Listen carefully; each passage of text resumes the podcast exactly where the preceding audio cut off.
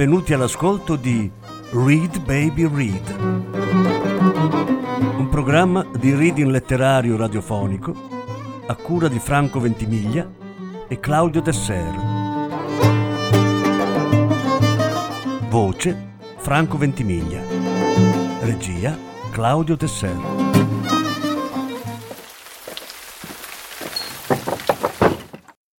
Luis Sepulveda Diario di un killer sentimentale. Lettura in quattro parti. Seconda parte.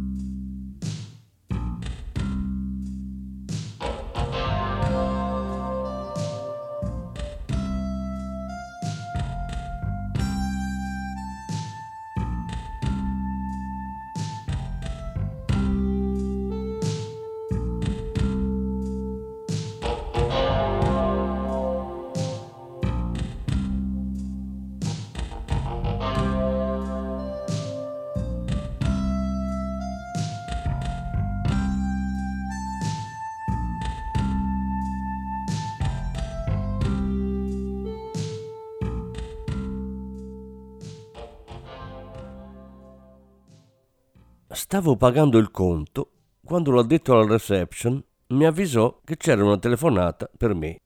La cabina sembrava una sauna e il caldo aumentò quando riconobbi la voce della mia gran figa francese. Come stai? chiese con voce insicura. Sto sudando, risposi. Sei riuscito a dormire? proseguì lei in tono preoccupato. Certo, una tipa dei Caraibi mi ha tolto centomila pesetas e mezzo litro di seme. È meglio del Valium, le spiegai senza ansie pedagogiche. Sono tre giorni che non riesco a chiudere occhio, confessò con voce spezzata dal pianto. Mm, mi dispiace, non posso scoparti per telefono, però se il tuo problema è quello puoi usare l'American Express per pagarti un gigolò messicano. Le consigliai prima di riappendere. Ma la distanza minima che percorse la cornetta dal mio orecchio alla forcella del telefono non riuscì a evitare che la cabina si riempisse dei suoi singhiozzi e dei suoi amore mio ascoltami ti prego, che mi si incollarono alla pelle con la stessa tenacia del sudore. Durante il tragitto all'aeroporto dovetti sopportare un altro di quei deficienti logorroici che sono i tassisti madrileni. Ti piacciono i tori? attaccò. Dipende da come li arrostiscono, risposi. Ehi, ma io mi riferisco alla corrida, ai toreri, capito? E io mi riferisco ai testicoli, alle palle alla griglia, ma del toro, capito?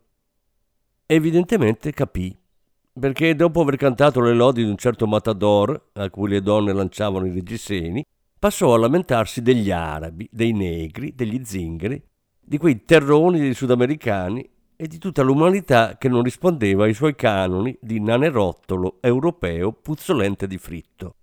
Ancora una volta deplorai l'assenza di una 45 nella mia mano destra. All'aeroporto, prima di fare il check-in, andai in bagno a cambiarmi la camicia. Nello specchio un tipo molto simile a me si asciugava il volto con i fazzolettini di carta che gli porgeva un inserviente magro e silenzioso uguale a quello che avevo al mio fianco. Stai esagerando, disse il tipo nello specchio. Non so di cosa parli, replicai. Scusi? mormorò l'uomo magro dei fazzolettini. Non sono affari tuoi, sbuffai, allontanandolo con uno spintone. Hai visto? Calmati. Ci sono mucchi di donne come lei. Senti, hai ancora molto tempo. Spedisci la valigia e poi beviti un paio di gin, mi consigliò il tipo nello specchio. Gli detti retta in genere seguo i suoi consigli, soprattutto quelli professionali. Ricordo un incarico che dovetti portare a termine alla metà degli anni Ottanta. Bisognava eliminare un industriale ad Austin, in Texas. Era un tizio molto abile e aveva trovato un ottimo modo per proteggersi durante il tragitto di andata e ritorno dal suo ufficio. Viaggiava su un pullman scolastico pieno di bambini seduto in mezzo a loro. La stampa texana parlava con ammirazione di quel benefattore che rinunciava alla sua limousine e finanziava invece il trasporto scolastico. Ciò che non diceva era che quel figlio di cagna usava i bambini come scudo umano. Non voglio uccidere dei ragazzi, ma non ho altra scelta perché l'ufficio è inespugnabile, dissi al tipo allo specchio. Usa la zucca, amico. L'incarico è uno Yankee, il che è sinonimo di patriota. Hai afferrato l'idea? Neanche un po'. Non mi piace quando parli come un oracolo. Si avvicina il 4 luglio e l'incarico non si lascerà sfuggire l'occasione di tirar fuori un po' di adrenalina patriottica. È a quello che bisogna mirare. E a quello mirai.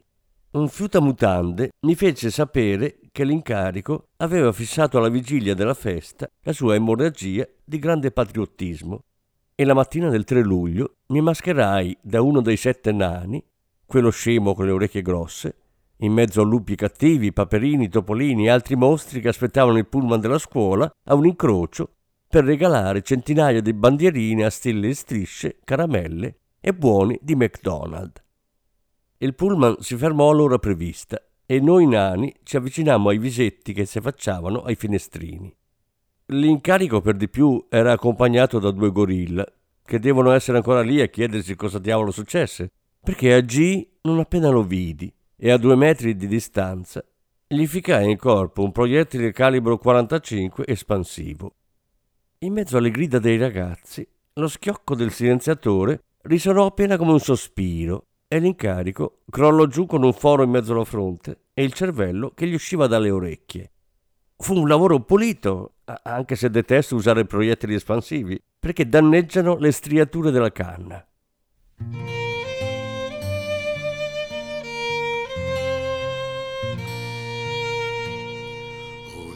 Shenandoah, I long to hear you.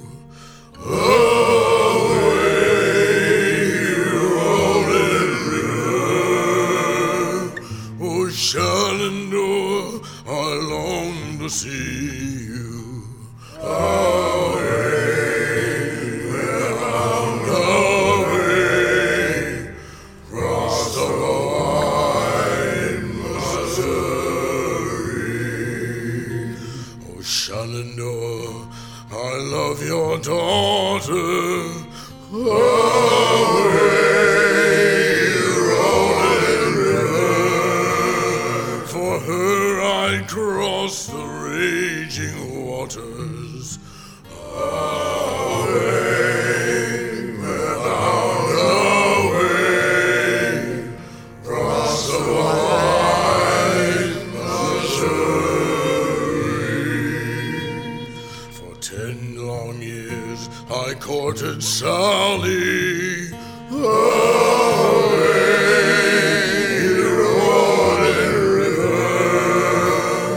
She broke my heart here in this valley.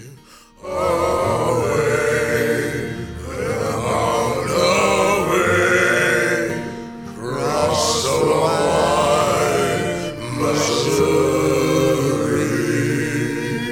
The Missouri, she's a mighty river.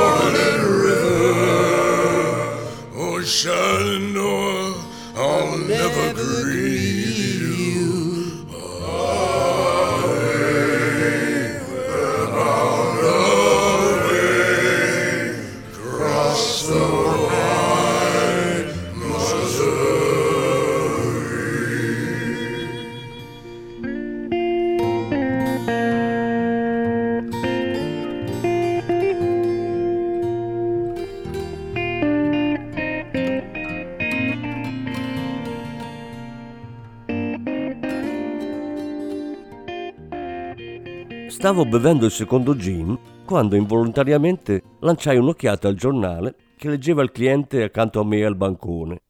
Era un quotidiano turco, non capivo nemmeno una parola dei titoli, ma lì c'era l'incarico, sorridente, in mezzo a un gruppo di uomini e donne. Parla inglese?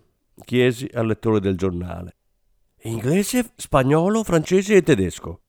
Non è facile vendere tappeti di questi tempi, mi rispose, dimenando dei gran baffoni.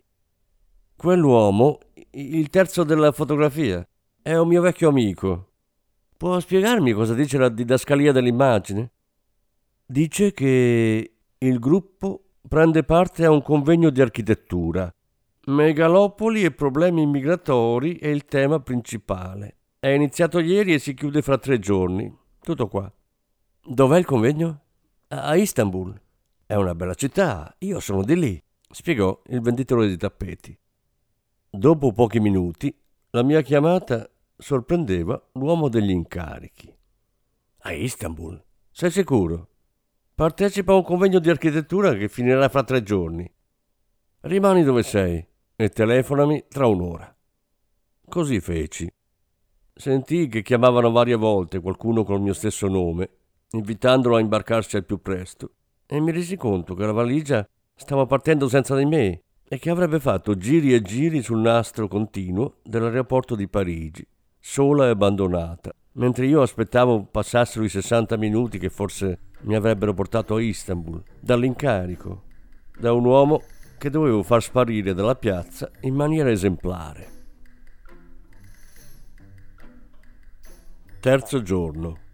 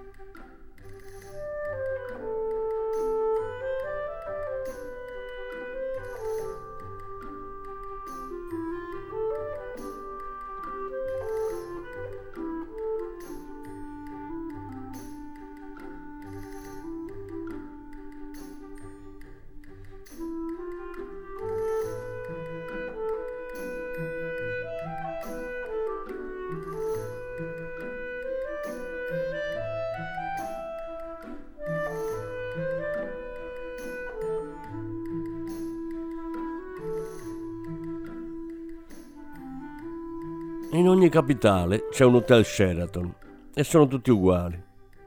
Gli addetti alla reception sembrano copiati da un unico modello e dicono sempre la stessa cosa. Il signore ha una prenotazione? Ce l'avevo.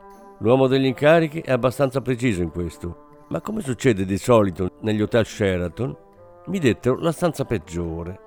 Non mi importava, non ero venuto a Istanbul per turismo, ma per osservare l'incarico. Mi secca ammetterlo, ma si tratta di materiale molto difficile da reperire, aveva detto l'uomo degli incarichi. E se lo trovo che faccio? avevo chiesto.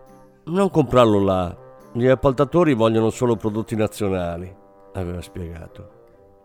Anche se mi vanto di essere un buon professionista, le sue parole mi risollevarono. Non ero preparato ad agire a Istanbul, non conoscevo la città e fin da quando avevo messo piede fuori dall'aeroporto i militari turchi mi avevano innervosito.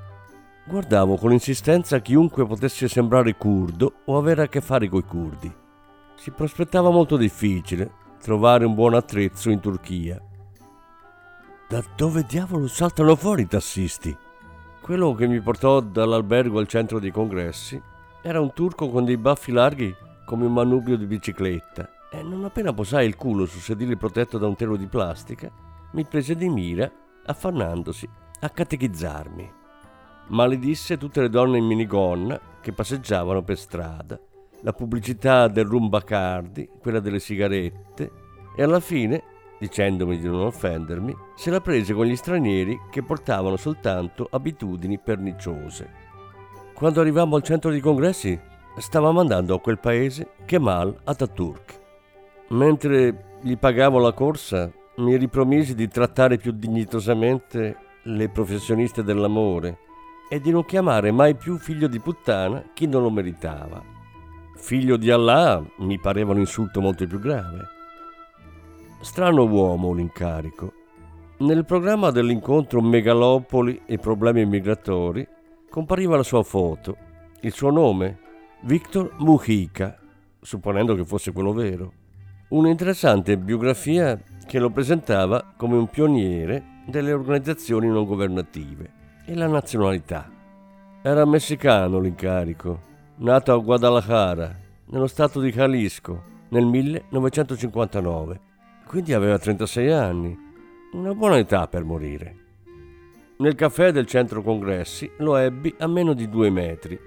Sarebbe stato un gioco da ragazzi stenderlo lì, ma non potevo né dovevo farlo. Gli appaltatori volevano che il suo ultimo respiro fosse di aria americana, una qualunque boccata d'aria di quelle che va dal Rio Grande fino a Capo Horn. Stava parlando con un gruppo di uomini e donne che lo guardavano con espressione di stima. Con i suoi interlocutori saltava dall'inglese al tedesco e dal francese al portoghese, finché una donna in inglese gli chiese di cantare. Lui prima si rifiutò senza convinzione, poi davanti alle sue insistenze chiuse gli occhi e snocciolò con una bella voce le parole di un corrido. Quando vide la mia tristezza, lei voleva restare, ma era scritto che quella notte avrei perso il suo amore. Cantava bene il messicano, supponendo che lo fosse veramente. Aveva la sottile disinvoltura che denota chi la s'allunga, chi non ha problemi di solitudine fra le lenzuola. Beh, caro mio, farai sparire dalla piazza un tipo simpatico, mi dissi. E ancora una volta mi sentii stupido perché desiderava conoscere il motivo per cui dovevo ucciderlo. Volevo dimenticare alla maniera del Jalisco, ma quella tequila e quei mariachis mi fecero singhiozzare. Finì la canzone senza aprire gli occhi, come se i versi del corrido fossero qualcosa di suo, di intimo, di irrinunciabile. E nel breve silenzio che precedette gli applausi del gruppo L'immagine della mia gran figa francese mi invase la mente. Lei era là, in Messico, e forse si stava godendo l'emorragia di pianto che i mariachis provocano in piazza Garibaldi. Stronzi i mariachis e tutti quelli che portano delle ragazzine incaute a sentirli. Sanno che dopo aver frignato per bene con qualche corrido non ci sono più gambe chiuse né mutande al loro posto. Non ti capisco, sei venuto per vedere l'incarico, per fiutarlo, per soppesarlo e una stupida canzone ti fa quasi piangere. Accidenti, grazia di professionista, disse il tipo che indossava una giacca uguale alla mia allo specchio. Non mi seccare, lo sai che faccio sempre il mio dovere. Lo spero. E ora che intenzioni hai? Vuoi leggerti un bel romanzo rosa di Corintegliado? Frugherò fra le sue cose. Andrò al suo albergo. Quello non è compito tuo. Ma il fatto è che vuoi sapere perché devi eliminarlo. Io lo so. E me lo dirai. Certo, perché per questo ti daranno un assegno con sei zeri sulla destra esentasse. Tutto qui, coglione.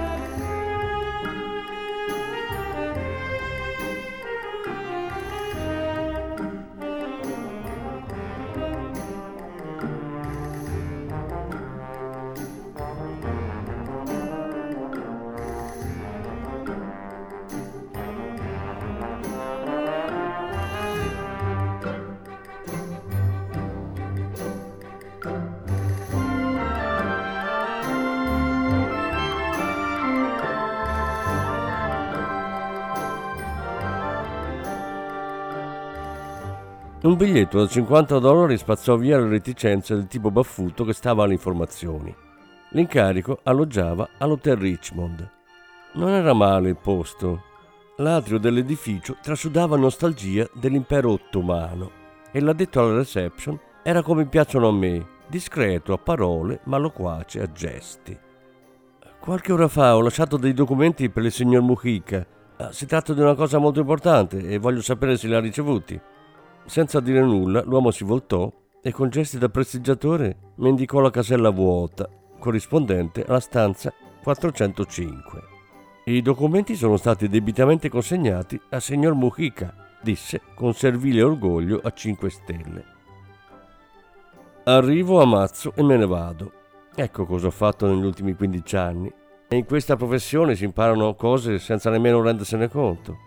Una di queste è fiutare in tempo la lieve puzza di qualcosa che non va.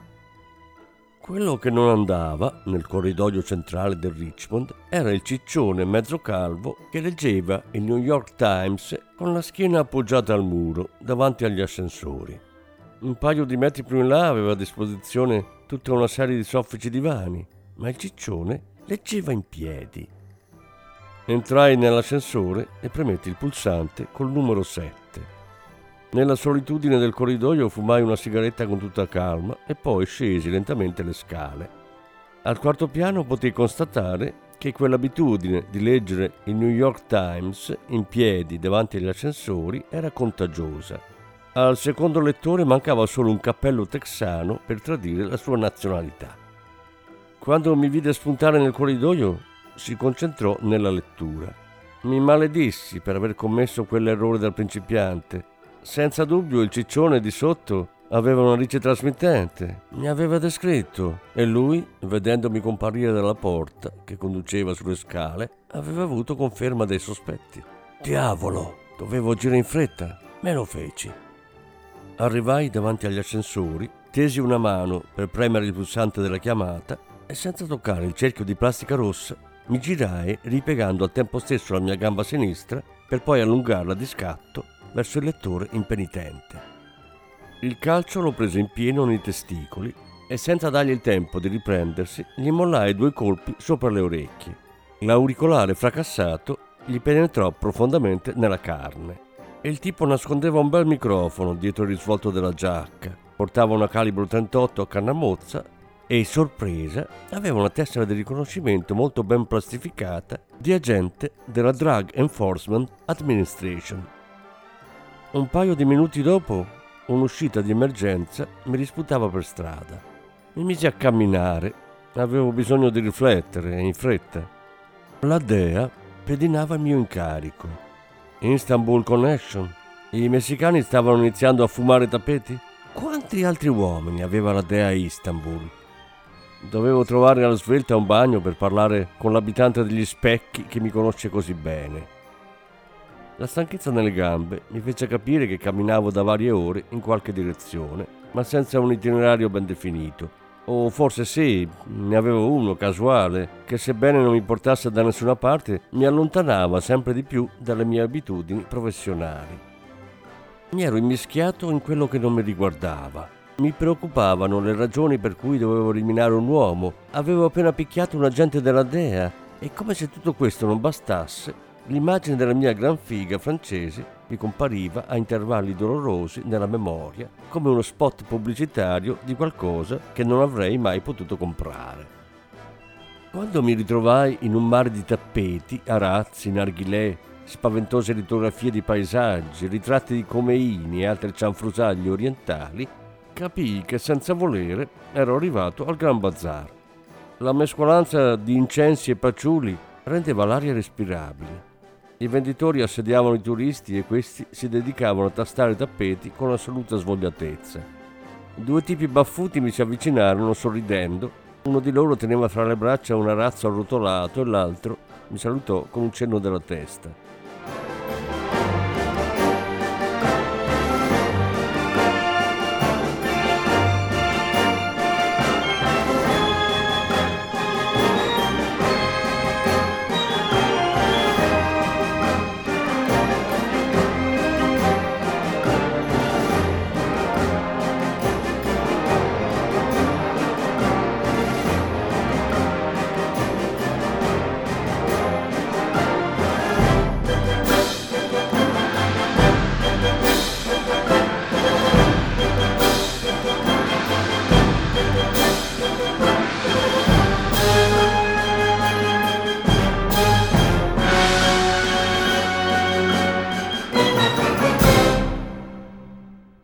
Abbiamo tutto ciò che il Signore sta cercando, senza dubbio.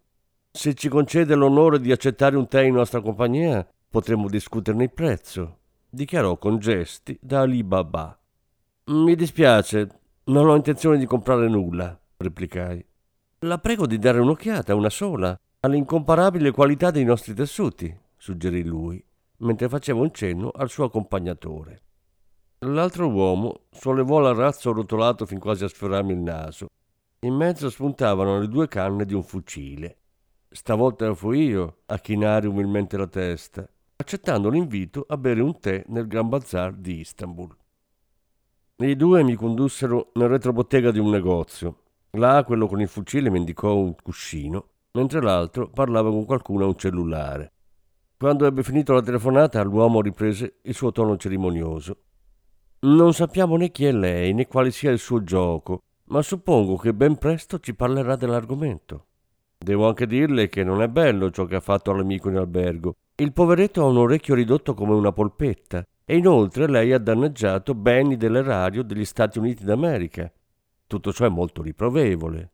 Mi dispiace, ma è stato lui ad aggredirmi e io ho dovuto difendermi. Ho pensato che si trattasse di un rapinatore. Mi scusai. Non si verificano molte rapine nei corridoi del quarto piano all'Hotel Richmond. Non mi piace il suo racconto. Conosce la storia della principessa Sherazad? I racconti devono essere buoni e convincenti. Hassan, il nostro amico, ha bisogno di un po' di ispirazione, ordinò all'accompagnatore. Hassan sapeva dove colpire. Mi mollò una botta col calcio del fucile alla spalla sinistra che mi fece aprire le dita della mano. Al dolore del colpo seguirono gli spaventosi crampi dei muscoli che tentavano di difendersi nel miglior modo possibile. E ora che a modo di migliorare la trama, iniziamo con una breve biografia dell'autore. Chi è lei? chiese il tipo cerimonioso. Volevo ribattere e voi chi siete, ma non ero in grado di imporre condizioni al dialogo. Il secondo colpo alla spalla sinistra mi fece pensare che il braccio sarebbe caduto, che sarebbe scivolato giù dalla manica della giacca come un rettile morto. Hassan non amava le pause troppo lunghe nei racconti. Sono un turista che passava di là per caso. Ho l'abitudine di fare jogging nei corridoi degli alberghi. Calcolai bene l'istante in cui Hassan mi avrebbe mollato il terzo colpo. Mi chinai verso sinistra e il calcio del fucile si limitò a sfiorarmi il braccio dolorante mentre lo afferravo con la mano destra e lo tiravo verso il basso. Hassan perse l'equilibrio, incespicò coi piedi sull'orlo della gellaba e mentre cadeva in avanti riuscì a strappargli il fucile. Non sapevo se era carico e non avevo il tempo di verificarlo. Il problema era andarsene di lì e ancora una volta dovevo riflettere in fretta. Si calmi, non può uscire dal bazar con un fucile in mano. Le presento le mie scuse per le cattive maniere di Hassan e le propongo un colloquio cortese, disse il tipo cerimonioso. Ma quelle furono le sue ultime parole, perché all'improvviso la sua testa sussultò come se avesse ricevuto una botta e lui stramazzò bocconi su un mucchio di tappeti. Mi voltai. Allora vedi l'incarico con in mano una 38 col silenziatore avvolta in un giornale che faceva saltare le cervella all'impaziente Hassan, il quale cadde vicinissimo al suo compare. Seguimi, coglione, ordinò l'incarico, e io gli obbedii, ricordando che quando avevo visto per la prima volta il suo volto in una fotografia, avevo sentito che le nostre strade, bene o male, dovevano incontrarsi.